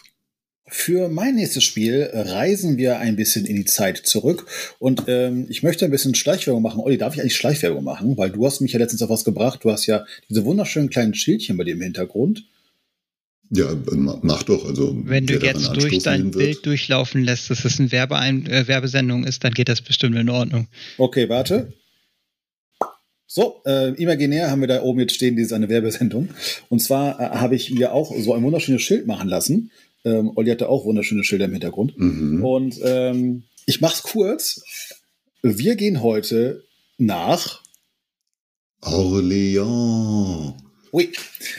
Aber warte, warte mal, wenn wir doch jetzt Schleichwerbung machen, ja. Sag doch mal, wer die Schilder gemacht hat. Denn da so viel Zeit muss sein. Und dafür machen wir gerne Werbung, denn die Schilder genau. sind richtig cool und die Leute sind total nett. Los. Genau. Äh, das ist die Frau. Partnerin vom Podmeeple, wenn ich richtig genau. informiert bin, richtig? Ich weiß es nicht mehr, wie sie heißt, leider. Sie hat aber einen Etsy-Shop und äh, macht die so echt, wir machen das auf Instagram. Ich, wir machen mal auf Instagram ein paar Fotos und dann ähm, könnt ihr da gerne nachgucken. Äh, ja, das machen wir für euch. Unfassbar tolle Sachen, die die da haben. Äh, ich habe mir gleich drei Stück bestellt. Everdell und Tiefenthal durften natürlich auch nicht fehlen bei mir. Und äh, es werden nach und nach immer eine Messschilder einziehen, aber äh, das nur in aller Kürze. Nein, wir machen das nicht erst später, wir machen das jetzt im Podcast. Hier ist Fiona und ihr kennt mich aus dem Podcast Bretter Late Than Never von Daphne, Jacques und Fabian. Der tolle Etsy-Shop, aus dem die beiden die Schilder haben, heißt Dingsbums und gehört Christiane von Podmeeple. Also schaut dort unbedingt mal vorbei, wenn ihr auf schöne und kreative Geschenkideen steht. Ja, äh, als Überleitung habe ich das Orléans-Schild genommen. Orléans ist auch eins meiner absoluten Lieblingsspiele. Ähm, dafür kann man mich auch, das hätte auch zur Folge gepasst, dafür kann man mich nachts um vier wecken. Ähm, was haben wir hier? Wir haben einen Backbuilder aus dem Jahre zweitausendvierzehn von Rainer Stockhausen, erschienen im D L P-Verlag. Ähm, zwei bis fünf Spieler können sich quasi ihre Gefolgsleute um die Ohren hauen, die Aktionen nutzen und äh, das Ganze in neunzig Minuten mit hoffentlich äh, und nach achtzehn Runden äh, hoffentlich mit vielen Siegpunkten gewinnen. Was mich daran so fasziniert, ist einmal der Backbuilding-Mechanismus. Also wir haben, wie es der Name schon sagt, eine Tüte oder ein Beutel und da packt man dann seine Gefolgsleute rein. Äh, so ein bisschen äquivalent zum Deckbilder, wo man diese Karten auf der Hand hat, aber das macht quasi jetzt der Beutel als Zufallselement. Wir haben verschiedene Phasen, immer sieben Phasen pro Runde. Und wir haben relativ viele Aktionen auf dem, auf dem Brett. Und diese Aktionen erschlagen dann erstmal, sind aber, finde ich, so eingängig. Das finde ich übrigens auch bei Terraforming Mars, das ist erstmal sehr erschlägt, aber wenn man es einmal verstanden hat, so eingängig ist, dass es dann so viele Möglichkeiten gibt. Und das ist einfach so, so, so ein Spielspaß, so, so, so ein, ja, wie sagt man das denn? Dass es einfach sehr, sehr eingängig ist. Also das kann ich gar nicht anders sagen. Es macht so viel Spaß, äh, dieses Spiel dann zu spielen. Ähm, ich habe gerade einen Faden verloren. Ich glaube, total... ich habe, warte, ich habe einen Faden hier. Ja, danke. Der Herr Minister. Bitte. Ähm, ich glaube, es geht hier viel auch um Eleganz. Also wir suchen ja oft die Eleganz in den Spielen. Und ähm, Orléans ist ja tatsächlich auch der Erfinder des Backbuildings. Und ich Das, das funktioniert so gut und so reibungslos, dass das Spiel deswegen einfach sehr stark besticht. Ähm, daneben ist es natürlich historisch sehr akkurat dargestellt, also es greift gut die Themen des Mittelalters auf. Äh, wir hatten ja eben mit Tiletum schon Mittelalterthema, auch hier findet man das eben sehr akkurat wieder und ähm, auch die einzelnen einzelnen ähm, Figuren, die hier sind, die stellen ja auch einzel, einzel, ähm, einzigartige Aufgaben dann dar, die wieder, wieder aufgenommen werden im Mittelalter oder ihre Aufgaben im Mittelalter hatten. Ähm, deswegen gefiel mir das ähm, auch sehr, sehr gut. Ich hab dir den, ähm, habt ihr das Roll and Ride schon gespielt, was dieses Jahr rauskam? Oder letztes Jahr? Ja, das habe ich gespielt, genau. Und das habe ich auch gern wieder weitergegeben, denn das war mir einfach zu klein. Ich als Brillenträger hatte damit meine Probleme, das alles zu erkennen. Auch wenn es mir mechanisch äh, wirklich gut gefallen hat, war es für mich extrem anstrengend. Das war Es war Kopfschmerzarbeit für mich. Okay, das liegt noch auf meinem Pile of Shame. Aber gucken wir mal. J D? Ich habe es einmal gespielt. Ich fand es auch recht klein, aber da sind wir wieder beim ähm, Thema der, der das ist ein anderes Thema mit Alter und so. Ja, gut, Olli, ich muss es nochmal sagen, Entschuldigung. Nein, aber meine Augen, also ich, es ist zu klein, das ist richtig. Das, ich kann die Kritik gut verstehen. Vielleicht hat dieses Spiel auch bei mir das Problem gehabt, so ähnlich ähm, ein Schicksal, dass jetzt auch ähm, die Roll-and-Ride-Variante von äh, Grand Austria Hotel ähm, wahrscheinlich ähm, einnehmen wird. Das Grundspiel gefällt mir, also das, das, das große, das, das Brettspiel gefällt mir zu gut. Und die Erwartung an diesen Ableger ist dann so hoch, dass ich mir denke, dass das Spiel bei mir schon extrem schwer haben wird. Also bei mir ist es auch so, also ich habe eine ganz verzwackte Geschichte zu Orleon, das sage ich euch gleich noch, aber bei mir ist es so, dass, dass auch die Erwartung so toll war. Ich wollte jetzt denselben, dieselbe Unterhaltung haben. Und das hat das Roll and Ride nicht hinbekommen. Aber ist das nicht so ein bisschen die Einladung zum Scheitern? Also ich denke, wenn ich mit der Erwartung rangehe, äh, ich, es muss so sein wie der große Bruder, ähm, würde ich schon also viel zu hohe Erwartungen an das Spiel haben. Also ich glaube, das ist so ein bisschen, äh, wie wenn du ein Buch liest und dann in den Kinofilm gehst. Der ist immer scheiße. So, wenn du das Buch kennst. Ne? Also ich äh, stelle mal diese, diese kühne These auf. Manchmal funktioniert das aber gut. Also wenn wir Twilight, Insc- äh, Twilight Inscription nehmen, also was ja, ja. quasi der Roll-and-Ride-Ableger von Twilight mhm. Imperium ist, dann funktioniert das schon. Also dass man dieses Gefühl hat, man macht hier wirklich vier X, äh, aber in einem viel kleineren Setting. Klar, man darf nicht erwarten, dass das das gleiche Spiel ist, das funktioniert. Ich habe jetzt aber, glaube ich, unbeabsichtigt abgelenkt von dem eigentlichen Vorstellung von Orlean. Und da habe ich noch eine Frage an dich. Hast du es mit der Erweiterung gespielt oder hast du es ohne Erweiterung gespielt? Ich habe es ohne Erweiterung gespielt. Also ich habe die Erweiterung, die zweite Erweiterung habe ich hier und noch, nee, die zweite Erweiterung habe ich hier. Ja, aber noch nicht. Und jetzt kommt meine Geschichte, denn ähm, ich hatte das Grundspiel, ich habe es gebraucht gekauft und ich war da erst einmal total begeistert, dass der Mensch, von dem ich das abgekauft habe, mir das Spiel geschickt hat in einem Top-Zustand und da waren dann auch, kennt ihr vielleicht diese Die, diese Sammelkästen da so drin, die man so im Euroshop kaufen kann, mhm. ne, wo du so Schrauben und sowas einlegen kannst. Na, da lag das alles top drin. Und das hat also den Aufbau des Spiels super erleichtert. Ich habe das gespielt und ich habe es mega gemocht. Ich habe es mit einer Frau gespielt. Wir haben es viel zu zweit gespielt und ich habe es mega gemocht. Und dann kam ich auf die Idee, oh, alle reden von dieser Invasion-Erweiterung. Die soll das Spiel dann kooperativ machen. Und dann habe ich mir die Preise rausgesucht und dachte mir, ja, boah, aber ich bin nicht so dieser Erweiterungsspieler und ich bin auch nicht der kooperative Spieler. Und habe dann wirklich also ähm, mich tagelang hin und her gewälzt und immer überlegt. Und an dem Tag, als ich die Invasionserweiterung kaufen wollte, habe ich in einem Forum gesehen, suche Orleans. Und dann habe ich mein Grundspiel verkauft. Einfach so voll, vollkommen irrational. Also äh, ich weiß auch immer noch nicht, warum ich das gemacht habe, aber um diese Entscheidung für mich zu lösen, ob ich jetzt die Erweiterung haben möchte oder nicht, habe ich das Grundspiel verkauft. Und ich frage mich immer noch, ob ich bescheuert war zu diesem Zeitpunkt, ob ich überhaupt zurechnungsfähig war. Ja, aber wie gesagt, deswegen ist es auch schon eine Zeit lang her, seitdem ich Orleans gespielt habe.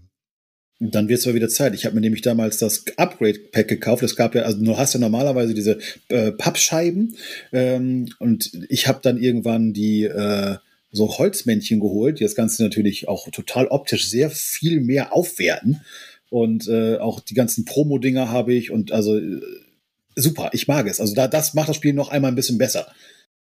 An dieser Stelle könnten wir vielleicht noch so einen Lifehack gerade nochmal einstreuen. Wenn ihr Spiele habt, die Backbuilding-Spiele sind und ihr Chips aus dem Beutel rauszieht, dann gibt es, um das Spielgefühl zu erhöhen, ähm, solche Münz, ja, wie soll man das sagen, so, so Münzkunststoff-schon Kapseln. Mir fällt jetzt kein besseres Wort ein, aber Münzkapseln heißen Münz, Dinger. Münzkapseln, danke, dass ihr immer wisst, was ich meine. Und äh, wenn ihr die Chips da reinmacht, werden die äh, Chips tatsächlich etwas geschont, weil der Abrieb durch die schweißigen Hände nicht da ist. Und es fühlt sich einfach besser an. Es ist so ein bisschen dann wie die D F B-Pokalauslosung, wenn also diese Kugeln aus der großen Maschine rausgezogen werden. Es hat schon was. Also ist schon ein bisschen cooler. So, das war mein Lifehack, ja. Danke für diese hervorragende Überleitung. Darf ich das Gespräch einfach an mich reißen und sagen, dass ich diese Münzkapseln in dem Arkham Horror L C G verwende, um meine Chips zu schonen und dann zu meinem letzten Spiel komme, denn ich bin nach maximaler Differenz gegangen und habe von, ich habe Tiletum ja zuerst vorgestellt und habe gedacht, was ist denn ganz anders, und bin dann irgendwann beim Arkham Horror rausgekommen, und zwar bei der dritten Edition. Also es gibt ja ganz viele Spiele, zweite Edition, erste Edition, das L C G, aber ich habe jetzt ganz bewusst die dritte Edition vom Arkham Horror Spiel rausgezogen. Ähm, und hier sind wir wirklich meilenweit weg von dem, was wir bisher besprochen haben. Es ist kein Roll and Ride, äh, es ist kein Euro, es ist wirklich ähm, grundsolider Ami-Trash, ähm, aber aus meiner Sicht aus der besten Sorte. Es passt thematisch auch. Arkham ist zwar keine reelle Stadt, aber zumindest ähm, einer Stadt nachempfunden, Salem in Massachusetts. Ähm, Kleiner Disclaimer, ich bin kein besonders großer Freund von Lovecraft aufgrund der Problematik, die Lovecraft immer mit sich bringt. Ähm, er war ein furchtbarer Rassist ähm, und hat auch ganz viele schlimme Dinge gemacht. Ähm, es gewinnt aber keiner mehr an seinen Nachlass, denn er hatte keinen Nachkommen, und insofern können wir das Werk hier tatsächlich ein bisschen separieren von dem Autor, glaube ich. Ähm, und wir spielen jetzt also hier in Arkham Horror äh, einen lupenreinen Ami-Trash-Thriller, ähm, möchte ich sagen, ähm, der davon lebt, dass diese Welt immer weiter aufgebaut wird und dass dem, den Spielerinnen und Spielern immer mehr Böses widerfährt, während sie sich über das Spielbrett bewegen, wild die Würfel rollen lassen und Monster besiegen und versuchen, verschiedene Mysterien aufzuklären. Und ich habe ganz bewusst hier die dritte Edition rausgezogen, weil die dritte Edition ähm, sowas ist wie eine Mischung aus dem Arkham Horror L C G, das bestimmt einige kennen, und Eldritch Horror. Ähm, das hat nämlich sehr viele Story-Anteile. Das heißt, man wird immer weiter thematisch da durchgeführt, während man hier versucht, sich selber auszurüsten und eben die äh, Mysterien aufzuklären, die einem da entgegengeworfen werden, und dabei versucht zu überleben. Das ist das eine, der große Kampf zum Überleben, äh, ums Überleben und gleichzeitig auch nicht wahnsinnig zu werden. Das ist nämlich die andere Bedrohung, die einem hier widerfährt. Ähm, ich habe äh, alles gespielt, was das Arkham Horror die dritte Edition von Arkham Horror mit sich bringt, und ich bin äh, sehr enttäuscht, dass äh, Fantasy Flight schon länger nichts mehr Neues dazu rausgebracht hat. Aber falls ihr das Spiel noch nicht ausprobiert haben solltet und ihr könnt euch generell mit der Welt anfreunden, ist es von mir eine absolute Empfehlung. Kennt ihr beide die dritte Edition schon? Nein, ich kenne die dritte Edition nicht. Ich habe die allererste Edition gehabt und ich fand das so schrecklich. Ich fand das so grauenhaft von den Regeln her. Es war ein Krampf, dieses, also es, weil es so didaktisch überhaupt total unlogisch aufgebaut war. Und ähm, das ist, das ist ja auch schon fünfzehn Jahre her, dass die erste Edition rauskam. Kommt das hin? fünfzehn, vielleicht sogar schon zwanzig. Ich müsste tatsächlich mal nachgucken, wann das war. zweitausendfünf. neunzehn Jahre. Ja, ich habe gerade. Dann kommt das ungefähr. Und die, ich ja. habe das relativ zeitnah da auch gekauft. Und das war eins meiner ersten Brettspiele, so die ein bisschen komplexer waren. Ähm, da habe ich übrigens nicht die alles wieder eingepöppelt, Spoiler, das habe ich damals nicht mehr gemacht, das, da, so weit war ich da schon. Ähm, und es war dann auch einfach bockschwer. Also es war, ich weiß nicht, ob die da irgendwann noch was dran geregelt haben, es war einfach, also wir haben das mit vier Leuten gespielt und es war so bockschwer und auch so frustrierend, wir konnten die Sachen gar nicht, dann hat sich da ein Tor geöffnet, dann hat sich da noch, dann kam da ein großer Alter und dann mussten uns irgendwie alle aufteilen und das hat alles überhaupt nicht funktioniert und dann haben wir gesagt, ja, nee, komm, lass mal. Dann haben wir aber irgendwann Eldritch Horror gespielt und das war wiederum ganz gut, das fand ich super. Aber das scheint sich einiges getan zu haben offensichtlich, sonst würdest du ja nicht so davon schwärmen. Ich sage genau dasselbe, was J D gesagt hat, minus Eldritch Horror. Genau dasselbe Spielerfahrung, genau dasselbe Erlebnis. Warum will ich das machen? Warum will ich mich durch dieses Regelwerk durchpowern, dass ich das so unverständlich ist und ich kriege überall auf die Schnauze und ich kämpfe dazu noch mit dem Wahnsinn und überall poppen diese Gegner auf und ich habe das Gefühl, schon nach, schon nach einer halben Stunde, es ist nicht lösbar. Für mich ist ähm, die Erfahrung von Arkham Horror tatsächlich mega negativ besetzt und ist auch einer dieser Gründe, warum ich also perspektivisch von diesem Lovecraft-Universum und diesen Cthulhu äh, angehauchten Themen eigentlich gern die Finger weglasse. Es ist eine schlechte Erfahrung. Aber jetzt bin ich dann doch total aufmerksam geworden, weil du gesagt hast, die dritte Edition reißt das wieder raus. Ja, tatsächlich. Also auch die zweite Edition reißt es raus. Die ist nur, nur mittlerweile schwer zu bekommen. Also die Evolution von der ersten zur zweiten ist schon meilenweit, würde ich behaupten. Ich habe die erste tatsächlich nie gespielt, aber die zweite. äh, aber die ist tatsächlich relativ zugänglich. Ähm, und der Eldritch Horror wird dann noch mal ein bisschen einfacher und noch zugänglicher. Und das Arkham, Arkham Horror dritte Edition ist wirklich ähm, ziemlich stark gestreamlined. Die Regeln sind, äh, glaube ich, gut überschaubar. Es hilft natürlich, wenn man jemanden kennt, der da der das schon mal gespielt hat und dabei ist, ähm, aber grundsätzlich kommt man da rein. Und ähm, die Spiele sind schwer, die sind auch darauf angelegt, dass man auch mal scheitern kann, das ist keine Frage, ähm, aber da gibt es ja viele Spiele, die schwer sind und die das ähm, auch auf Spitze treiben. Also wir denken wir mal an Robinson Crusoe oder Paleo, also alles, was an kooperativen Spielen rausgekommen ist in letzter Zeit, die auch eine Challenge an die ähm, Spielerinnen setzen. Ähm, die, das ist ja ein Element, was durchaus üblich ist. Und hier ist es aber so, dass man sein Schicksal, glaube ich, noch ganz gut in der Hand hat. Also wenn man sich nicht zu schlecht anstellt, dann kann man das auch, kann man schaffen. Man muss es nicht zwangsweise schaffen. Ähm, Ich finde aber, das Spiel lebt so sehr von der Thematik und ähm, von der thematischen Dichte dieser Flavortexte und der Story, die in der dritten Edition auch erzählt wird, dass das gar nicht schlimm ist, wenn man dann mal scheitert. Also man hat trotzdem eine schöne Spielerfahrung, auch ohne, dass man das Spiel gewinnt am Ende des Tages. Und ähm, deswegen würde ich das auch empfehlen, nochmal nochmal durchaus anzugucken. Das heißt, ihr habt beide auch das L C G nicht gespielt, was auch ja, sehr positiv wahrgenommen wird. Nein, nein, nein. Insgesamt. Ähm, Weil das ist, das ist zumindest eine Erfahrung, mit der man sich lange aufhalten kann. Da kommt dann noch zusätzlich das Problem eines Living Card Games dazu. Da bin ich ja eher, also eher außen vor immer. Da, da fühle ich auch nicht so diese Begeisterung. Nee, dito. Ja, bei T C Gs wäre ich auch raus, aber äh, mit dem L C G kann ich ganz gut leben für die Hörerinnen und Hörer. Der Unterschied ist einfach, dass man bei einem L C G ähm, ja hier immer neue Karten dazu bekommt, um die Story voranzutreiben. Bei einem T C G muss man ganz viele Karten kaufen, um überhaupt das Spiel spielbar zu machen. Ähm, also das ist nicht so eine, also man kann auch hier viel Geld ausgeben, aber es ist nicht so, dass man das erstmal alles kaufen muss, um das Spiel überhaupt spielen zu können, sondern da geht es einfach um die Erweiterung. Genau, und die L C G ist, ähm, du weißt, was du kriegst unterm Strich, und T C G, also Trading Card Game, du weißt nicht, was du kriegst. Und musst ja enorm viel. Also Magic the Gathering ist also die Mutter aller T C Gs. Und Lok- Lorcana ist ein T C G, ne? Das ist aktuell. Lorcana ja, ist ein T C G, ja. Genau, genau. Habt ihr da schon ein paar Runden gespielt? Gar nicht. Das ich, T C G mache ich grundsätzlich einen Bogen drum. Interessiert mich nicht. Bin ich tatsächlich. Nee, mich auch nicht. Okay, da sind wir uns ja einig. Wunderbar. Die, die kriegen kein Jacques Wiesel, das können wir schon mal so sagen. Ja, ich schulde euch noch einen großen Urlaub. Ähm, habe ich ja gesagt, Korrekt. Dass ich einen kleinen Städtetrip habe und jetzt einen großen Urlaub. Und ähm, die Stadt, in die ich euch entführe, ist auf der Liste der Großstädte, die ich bereits besucht habe, aber nur von den Flughäfen kenne. Äh, wie zum Beispiel Salt Lake City war ich allerdings nur am Flughafen. San Francisco war ich allerdings nur am Flughafen. Und so war ich eben auch in Barcelona, aber nur am Flughafen. Barcelona ist das zweite Spiel, das ich euch vorstellen möchte. Und wir bauen die Stadt auf. Nichts anderes tun wir. Barcelona in der Mitte des neunzehnten. Jahrhunderts ist ziemlich kaputt und ziemlich platt. Und wir sollen Häuser aufbauen. Und das machen wir mit den Bürgern. Und wir haben ein vollkommen gut entwickeltes, sehr schönes Eurogame vor uns, mit dem wir hier versuchen, unsere Punkte zu machen und indem wir versuchen, äh, ja, besser zu sein als die anderen.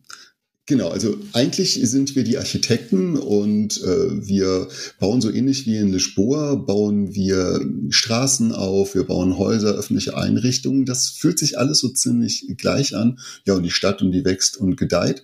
Und wir versuchen immer äh, quasi Straßenkreuzungen zu besetzen, denn an einer Kra- Straßenkreuzung, das ist wie in so einem Koordina- äh, Koordinatensystem, haben wir dann zwei Aktionen, die uns zur Verfügung stehen. Ja, und diese Aktionen sind sehr unterschiedlich und man muss sich am Anfang wirklich die Mühe machen, die unterschiedlichen Aktionen zu verstehen, damit man dann auch wissen kann, in welcher Reihenfolge man es spielt, denn man kann grundsätzlich frei entscheiden, ob ich zuerst Aktion A oder Aktion B mache. Letztendlich geht es darum, dass wir also wahnsinnig viel Ressourcenmanagement haben, um eben die ähm, Städte wieder aufbauen zu können. Und wir haben gleichzeitig allerdings noch so ein eigenes Schreibtischtableau, auf dem wir ganz viel machen können. Dort geht es um private Ziele. Dort geht es allerdings auch um so ähm, das Abbauen von solchen Pflastersteinen, die wieder woanders hingelegt werden, wo es wieder noch Zusatzaktionen gibt. Also das ist sehr, sehr, sehr komplex tatsächlich. Wie ich finde, sehr thematisch, weil man wirklich das Gefühl hat, man baut darum. Und ähm, für mich als Person, die noch nicht in Barcelona war, war es tatsächlich doch sehr abstrakt. Es hätte jetzt können für mich eine jede beliebige Stadt sein, außer dass ich natürlich die, die Plättchen erkannt habe, die der Familia Sagrada entsprechen. Aber ich habe bei anderen Leuten Bilder gesehen, die sie gemacht haben, als sie selbst in Barcelona waren. Und dort habe ich dann allerdings genauso Pflastersteine wiederentdeckt und habe Straßenzüge wiederentdeckt. Und ähm, da muss ich schon sagen, das fühlt sich doch dann wirklich sehr nach Städtebauspiel an, wo auch die Stadt zum Tragen kommt. Ähm, ja, das macht mich richtig an. Ähm, dort gibt es auch noch so einen kleinen Wettlauf auf so einer Serda-Leiste, heißt die im Spiel. Das ist so eine Architekturleiste, mit der man sich dann wieder äh, hin zu den Zwischenwertungen Siegpunkte sichern kann. Ja, drei Zwischenwertungen werden gespielt, dann kommt das große Finale. Und äh, das ist jetzt halt ein Spiel, so ein Expertenspiel, also wie es mich wirklich anspricht. Ne? So verschiedene Wege zum Erfolg zu kommen. Man muss auch gucken, was die anderen machen. Ähm, Ja, und deswegen ist Barcelona, Barcelona mein Tipp für unseren Städtetrip heute. Ich werde jetzt die ganze Nacht einen Ohrwurm haben von dem gleichnamigen Queen-Song, fürchte ich. Ja, Freddie Mercury Solo, aber, ne? Ich glaube, da, da war er schon ähm, getrennt. Oder Solo, ja. Genau. Barcelona. Ja, ist richtig. Ah, oh ja, bitte mehr, bitte mehr ja, davon. Mit, mit, mit, oh Gott, äh, wie, wie hieß diese, diese Opernsängerin, mit der er das da zusammen gemacht ja, die, hat? Ich weiß nur, dass sie verstorben ist und dass ich neulich das Lied anhatte und mein Sohn hat gesagt, was ist das für ein furchtbarer Gesang. Ja, allerdings. Ich hätte beinahe in meiner Leichtgläubigkeit gesagt, die Sängerin hieß Cabernet Sauvignon, aber das war etwas anderes. Viticulture habe ich neulich auch ja, gespielt. Gut, schön gerettet, danke. Barcelona habe ich tatsächlich noch nicht auf dem Tisch gehabt, obwohl ich glaube, dass es mir sehr gut gefallen könnte. Ähm, du hast mich ein bisschen abgeschreckt mit Le Sport. Ähm, Le Sport ist, glaube ich, der einzige La Serda-Titel, der mich nicht hundertprozentig abgeholt hat, weil ich es zu unübersichtlich fand. Ähm, aber ähm, Barcelona ist was, was ich tatsächlich dieses Jahr, glaube ich, auf den Tisch bringen müsste. Ähm, es ist ja auch relativ neu. Ich glaube, letztes Jahr erst mhm. rausgekommen, zumindest auf Deutsch. Genau, zwanzig dreiundzwanzig ähm, im Herbst. Ähm, wenn du Le Sport gespielt hast, dann weißt du, dass es diesen Städteplan gibt, der quasi in Quadrate eingeteilt ist und äh, über den äh, Plätzen links und rechts sind, sind Boni, die du abgreifen kannst. Also da hat der Designer sich schon stark ähm, beeinflussen lassen. Ähm, ich finde, dass äh, Le Sport äh, ein tolles Spiel ist, aber sich so ein bisschen spröde anfühlt und das habe ich bei Barcelona nicht. Also da, da sprüht für mich die Energie. Also würde ich die beiden aussuchen dürfen für einen Abend, würde ich Barcelona vorziehen. Ist natürlich auch, auch leicht, das leichtere Spiel im Vergleich wahrscheinlich. Also ich war weder in Barcelona noch habe ich es gespielt, aber ich habe mir gerade die Bilder angeguckt. Ähm, es ist echt schön bunt, das mag ich ja. Das ist ja eine schöne, Achtung, Tischpräsenz. Ähm, und deine Argumentation hat mich auf ganzer Linie überzeugt. Also ich mag es, wenn es sich das, also ich habe es so verstanden, dass es sich dann auch wirklich wie ein Städtebau anfühlt. Also dass du wirklich von der Pike auf an eine Stadt hm. aufbaust hm. ein Stück weit, ne? Genau, du bringst auch Gebäude drauf und die Gebäude kannst du auch noch verbessern. Die, die wachsen dann über so Plättchen nach oben. Also mhm. ist der Versuch einer Dreidimensionalität. Aber das, für mich wirkt das, für mich reicht das. Das ist echt gut. Cool, das mag ich, das mag ich. Es, es äh, kommt auf die Liste neben Pax Pamir. Also wie gesagt, ne, wer äh, da, die Liste kann ich gerne schicken, kein Problem. Ja, dann wollen wir doch nochmal im Schnelldurchlauf ganz kurz auf die sechs Spiele schauen, die wir euch heute präsentiert haben. Und danach schauen wir doch mal, ob es ein Chapuisel gibt, ob wir uns auf etwas einigen können. Ihr Lieben, wir sind angefangen äh, mit Santiago de Cuba. Und da ging es weiter mit Tiletum. Mitten in Belgien. Der Kurzurlaub ging nach Kopenhagen, Roll und Wright. Sehr affektiertes dänisches Deutsch. Vielen lieben Dank an den dänischen Außenminister. Äh, es ging weiter nach Frankreich und zwar Orléans. Von da aus haben wir einen großen Sprung über den großen Teich gemacht, nach Arkham Horror zur Arkham-Mauer. Um dann wieder am Flughafen von Barcelona zwischenzulanden und nach Zaragoza zu fahren. Das habe ich tatsächlich gemacht. Ich war in Barcelona und Zaragoza. Auf diesem Weg ganz liebe Grüße an meine Kolleginnen und Kollegen in dieser spanischen Stadt, in der ich eine wunderbare Zeit hatte und gelernt habe, dass man in Deutschland und in Spanien ganz anders Tapas isst. Während wir in Deutschland in ein Tapas-Restaurant gehen und uns irgendwie so eine ganz große Platte bestellen und wahnsinnig viel Geld dafür bezahlen, haben wir in Zaragoza Tapas folgendermaßen gegessen. Wir sind in eine Kneipe, haben uns ein Tapa bestellt und ein Bier. Haben das Bier getrunken, haben das, das Tapa gegessen, sind in die nächste Kneipe. Nach sieben Kneipen war ich satt. Großartige Zeit damals in Zaragoza. Ja, genau. Aber jetzt, bevor wir hier den Geschichten eines alten weißen Mannes zuhören, ihr Lieben, finden wir einen Jacques-Leser? Für mich ist es heute total schwer. Für mich nicht. Ich glaube, ich glaube auch, dass wir eins finden können. Wäre es das Spiel, das ich im Wahn weitergegeben habe? Also mein Spiel fängt mit O an und hört mit Religion auf. Ja, das äh, muss ich so, so sagen. Das würde ich, das würde ich auch so sehen. Ja, das wird tatsächlich auch mal ähm, in der Reihe unserer Jacques-Wisels ein sehr komplexes Spiel. So viel hatten wir davon noch nicht. Nee, das stimmt. Ja, J D, machen wir es wasserdicht. Ja, wir präsentieren als äh, neuestes Jacques-Wisel, ach, muss ich die Fanfare machen, ne?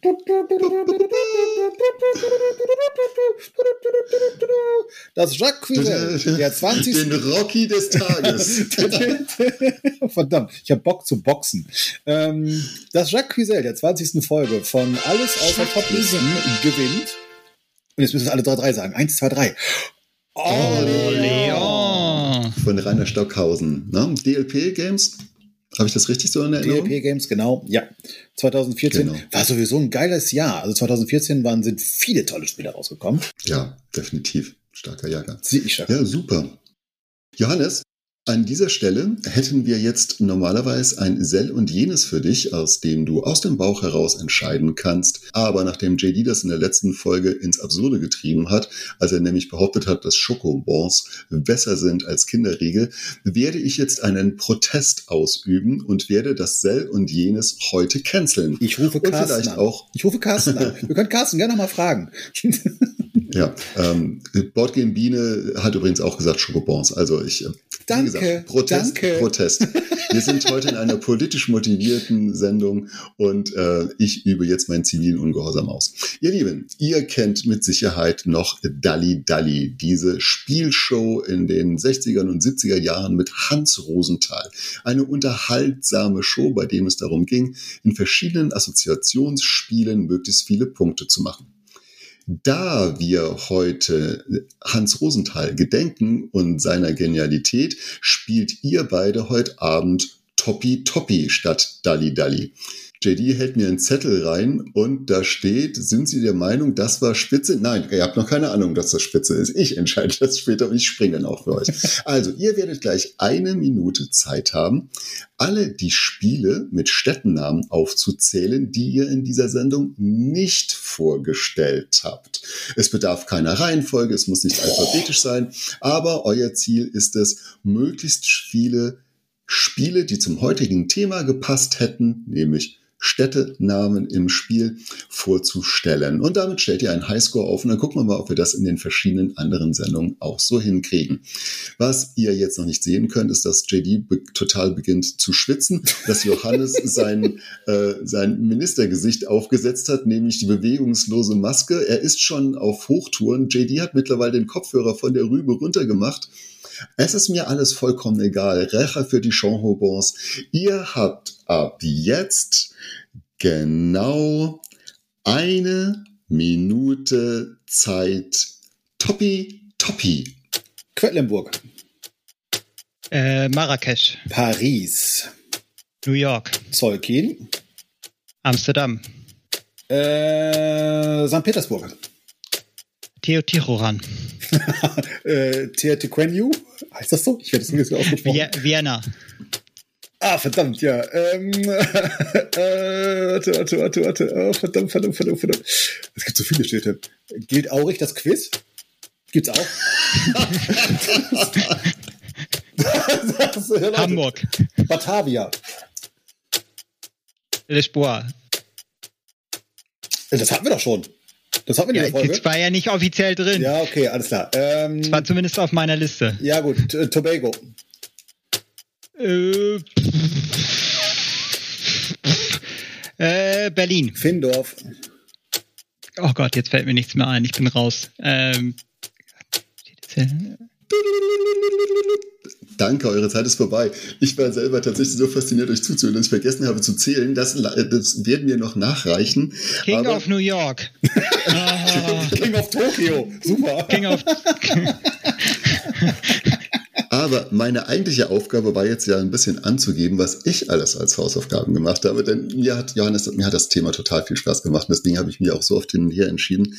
Ich schenke euch noch ein paar Spiele mit Städtenamen. Da wäre zum Beispiel Next Station London, Prager Kapodregni, Cailloux, Kutnaora, Brass Birmingham, Paris Stadt der Lichter und auch Paris das Brettspiel, Istanbul, Coimbra, Tipperary, Merv, Glasgow und ich könnte noch eine Viertelstunde so weitermachen. Ich habe Zeit. Ich bin müssen.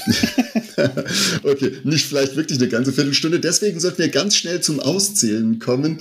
Ähm, aber ihr Lieben, wie ihr wisst, wenn ihr möchtet, könnt ihr uns eure Rückmeldungen schicken. Das wird in letzter Zeit so selten gemacht, dass wir einfach heute mal den Werbeblock weglassen, sondern noch einmal daran erinnern, dass wir für euch Werbung machen wollen. Schickt uns doch eure Werbung für euren Spieletreff, den ihr gern ein bisschen promoten würdet. Und wir senden es in die Welt an die ganzen zwölf Leute, die sich das jede äh, drei Wochen anhören wollen. Nee, es sind ein paar mehr, aber wir machen das für euch. Wir promoten euren Spieletreff. Johannes, bevor wir dich gleich äh, verlieren aus der Folge, vielen, vielen Dank für deine Zeit. Danke, dass du uns in deiner Funktion als Minister zur Verfügung gestellt hast, uns auch allerdings in deine private Seele hast schauen lassen. Das war sehr außergewöhnlich. Und verstörend. Beides, beides überwiegt. Ich bedanke mich nochmal recht herzlich für die Einladung. Ihr habt natürlich, ihr seid natürlich jetzt der äh, Brettspiel-Podcast meines Vertrauens. Also ich spreche euch mein vollstes Vertrauen aus, auch für die weiteren Folgen und hoffe, dass ihr immer zu erfolgreich seid. Ja, äh, pass auf, auch vielleicht ist das jetzt nochmal so, so ein Breaker, aber ich würde doch nochmal ganz gern auf dich in dein Ministerium zurückkommen, denn du hast im letzten Monat einen Aufruf gemacht auf Instagram, ein schlichtes Bild, Brettspieler gegen rechts, ekelhaft, um das Wortspiel mit der AfD noch aufzuführen, Spielen für Demokratie und Toleranz. Und äh, wir haben das in der letzten Folge schon gesagt, das hat bei uns Eindruck gemacht. Und ich wollte nochmal fragen, also war das eine gezielte Aktion? Warst du dir darüber klar, dass du das machen möchtest, auch unter diesem Deckmantel des Ministeriums? Oder war das einfach aus der Situation heraus eine Flause aus dem Kopf? Nee, also ich nutze tatsächlich den Kanal gelegentlich auch für politische Statements. Das ist nicht das erste Mal gewesen. Ähm, ich ähm, finde, wie Hannah Arendt, dass das Private auch das Politische ist. Also es gibt eigentlich keine Sphären, die nicht politisch sind. Und wir sind ja gut dabei, uns durch Konsum ähm, unsere Welt ein bisschen äh, so zu erschaffen, dass wir nicht so viel mit der Realität in Berührung kommen. Aber jetzt hatten wir gerade ein politisches Element in der Gesellschaft, dass wir gesehen haben, P- Personen gehen wieder auf die Straße und natürlich sollten insbesondere Brettspielerinnen da auch beteiligt sein, denn wir leben ja eigentlich Vielfalt an unseren Brettspieltischen. Ähm, und das war der Grund, warum ich denn diesen diesen ähm, diesen Aufruf auch nochmal gestartet habe, um diejenigen, die vielleicht noch nicht ganz sicher waren, ob sie auf die Straße gehen sollen, dazu aufzurufen, genau das zu tun. Denn das müssen wir tun. Wir müssen Flagge zeigen. Wir müssen zeigen, dass die Meinungen, die da rausposaunt werden, nicht in Ordnung sind. Meinungsfreiheit bedeutet ja schließlich, dass jeder seine Meinung sagen darf, aber das heißt nicht, dass die Meinung dann ungefragt stehen gelassen werden. Und äh, wenn so menschenverachtende Dinge gesagt werden, dann muss man dagegen aufstehen und muss sich dagegen positionieren. Und wenn ihr jetzt die technische Option dazu habt, dann spult noch einmal dreißig, vierzig, fünfzig, sechzig Sekunden zurück und hört euch das bitte noch einmal an. Denn das, was Johannes gerade zum Ausdruck gebracht hat, das ist auch das, was wir denken und was wir fühlen. Und jetzt gehen wir raus mit dem Bums, oder? Gut, äh, darf ich wieder die zwei sein? Du darfst die zwei oh, sein. Oh, shit. Drei. Zwei. Eins.